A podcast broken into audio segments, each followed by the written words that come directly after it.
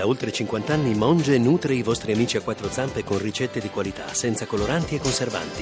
Monge, la famiglia italiana del pet food.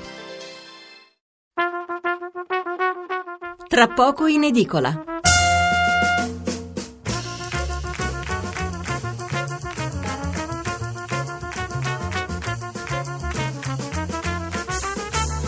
Buonasera da Stefano Mensurati e benvenuti a questa edizione speciale di Tra poco in edicola, la rassegna stampa notturna di Radio 1 che sarà interamente dedicata al referendum in Gran Bretagna. Prendiamo il testimone da Zapping e da Ruggero Po, arriveremo come al solito alle 2, i risultati però li avremo soltanto nel corso della notte, probabilmente attorno alle 1:30 ora italiana, mezzanotte e mezza ora di Londra avremo i primi distretti. Ma lo dico subito, non serviranno a prevedere il risultato finale perché non si possono fare confronti con analoghe votazioni del passato. Per essere ancora più chiari, sapere che in provincia di Viterbo ha vinto il sì e in provincia di Siracusa ha vinto il no, a cosa servirebbe? Quindi, come avete già sentito, il solo dato certo è quello dell'unico sondaggio diffuso poco dopo le 23 ora italiana, la chiusura dei seggi, e un sondaggio che vede in vantaggio il Remain, cioè i sostenitori dell'Europa, con il 52% contro il 48%.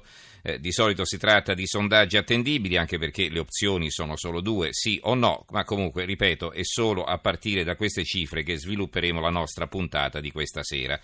Una puntata con tanti ospiti, con le telefonate degli ascoltatori al numero verde 800 05 05 78 e anche con gli sms al 335 699 29 49, naturalmente con la lettura dei giornali. A parte la Brexit, sulle prime pagine troviamo molta politica, soprattutto con le schermaglie nel PD in vista della direzione del partito che andrà in scena fra poche ore, e poi molta cronaca giudiziaria, ci sono arresti, avvisi di garanzia, interrogatori che tra l'altro lambiscono la politica.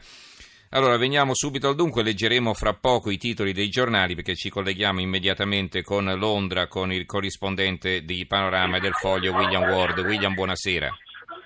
Ciao Stefano e buonasera a chi ci segue. Allora, andiamo di corsa con te che sappiamo che hai un altro impegno in televisione. Allora, spiegaci innanzitutto come funziona lo spoglio e perché i risultati li avremo molto tardi. Perché ci sono, intanto 382 seggi del conteggio, di cui 380 in Inghilterra, Scozia e Galles, uno nell'Irlanda del Nord e uno a Gibilterra, che conta sempre come un pezzo territoriale della Gran Bretagna, e non ci sono gli exit poll proprio perché gli exit poll si basano sempre su un precedente che nel caso di questo referendum l'ultimo è stato nel 1975, quando esistevano gli exit poll solo negli Stati Uniti. Quindi prima delle 5 alle 6 domani mattina non si avrà un risultato scientifico matematico, solo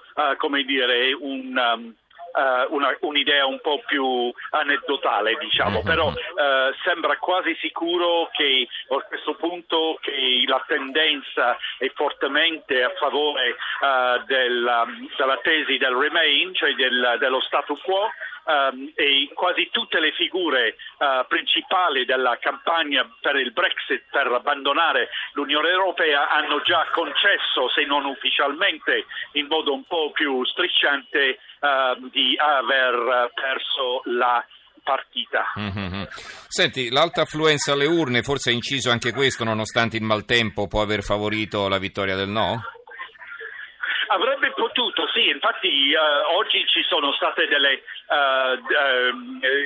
piovute pazzesche, direi tipo tempeste tropicali, quasi una punizione divina, direi. Sono anni che non vedo una cosa così forte. Io avrei detto che questo il maltempo di oggi avrebbe favorito la partita del Brexit, proprio perché sono a favore del Brexit sono innanzitutto gli anziani, chi ha più di 50 anni, 55 anni, gente che in genere va a votare la mattina presto e la mattina non è piovuto.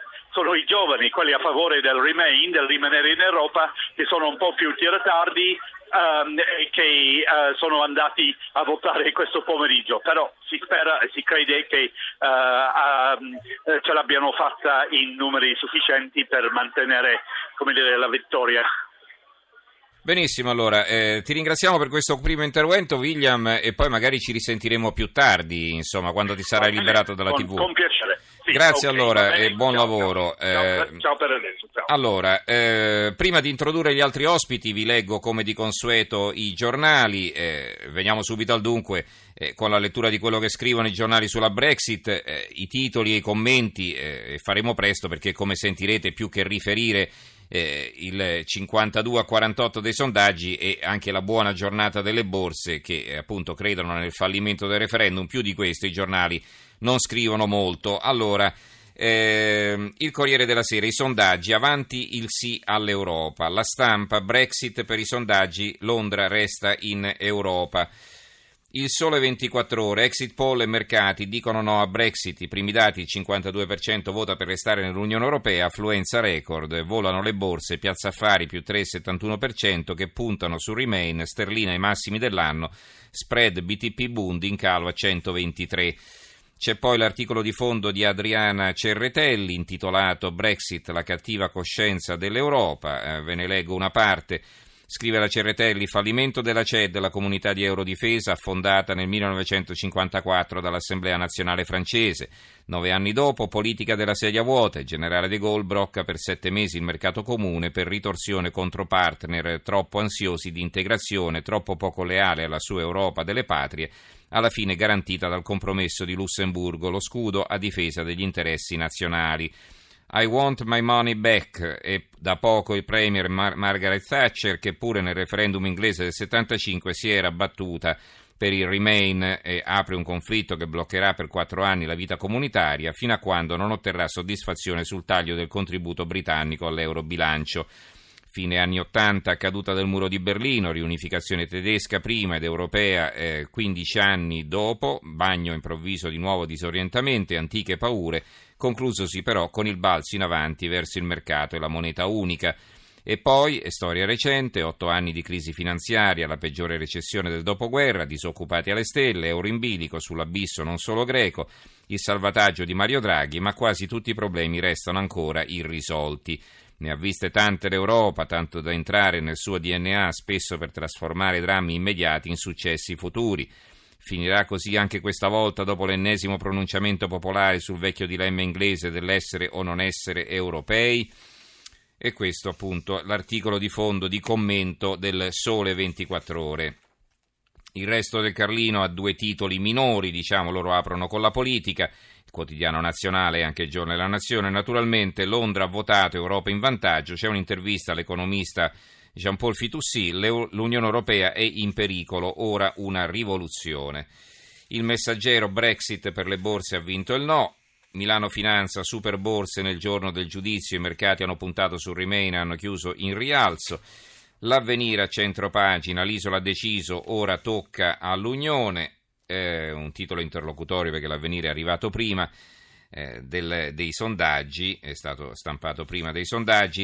Il giornale lo stesso, Inghilterra spaccata ma metà Europa vuole andarsene, anche Grillo cambia idea, meglio restare, quindi un titolo molto così interlocutorio, se possiamo dire. Poi il commento dell'economista Francesco Forti intitolato L'ultimo ricatto di un continente poco liberale. C'è solo un capoverso, ve lo leggo in prima pagina: non si tratta con chi esce, non si commercia con chi esce, i ricatti dell'Europa e il terrorismo contro l'ipotesi della Brexit dimostrano che il vecchio continente è sempre meno liberale e antepone le beghe politiche al mercato.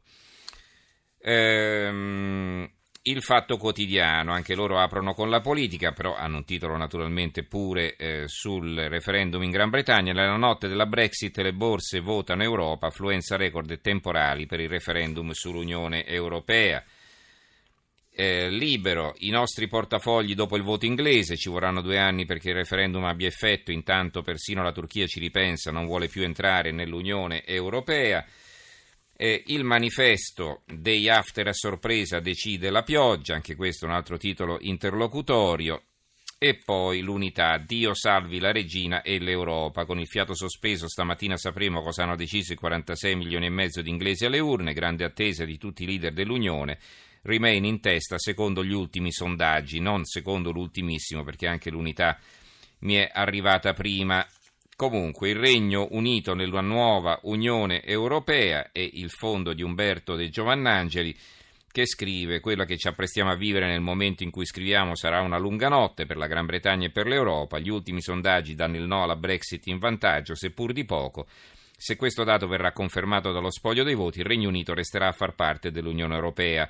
Pericolo scampato, si dirà, e ha ragione, perché un'Europa senza Gran Bretagna sarebbe stata ancora più debole, non solo e tanto sul piano economico quanto su quello politico e di sicurezza, in un mondo sempre più globalizzato. Ma i primi dati raccontano anche di un Regno Unito meno unito, spaccato quasi a metà, e questa è una ferita che non sarà rimarginata in breve tempo, e non lo sarà soprattutto se l'orizzonte dell'Europa resterà quello della conservazione.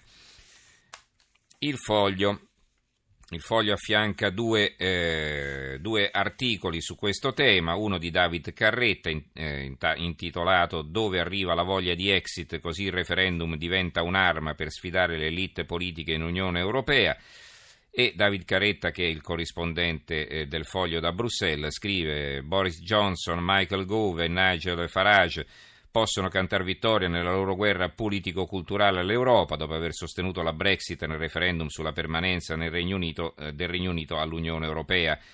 I cittadini britannici ieri hanno deciso le sorti del loro paese, ma se oltre alla Brexit Boris e compagni speravano anche di paralizzare il club dell'Unione Europea, ci sono riusciti. La Commissione ha congelato tutti i dossier controversi, dalla liberalizzazione dei visti alla Turchia, alla nuova strategia globale per la politica estera, in attesa dell'esito ufficiale del voto britannico. Se l'intenzione era di impedire ai 28 ulteriori balzi di integrazione, l'esito è stato raggiunto. I capi di Stato e di Governo non sono in grado di mettersi d'accordo su come rispondere a nuove minacce di uscire dal club, se non con una vaga dichiarazione di intenti faticosamente scritta a Parigi e Berlino".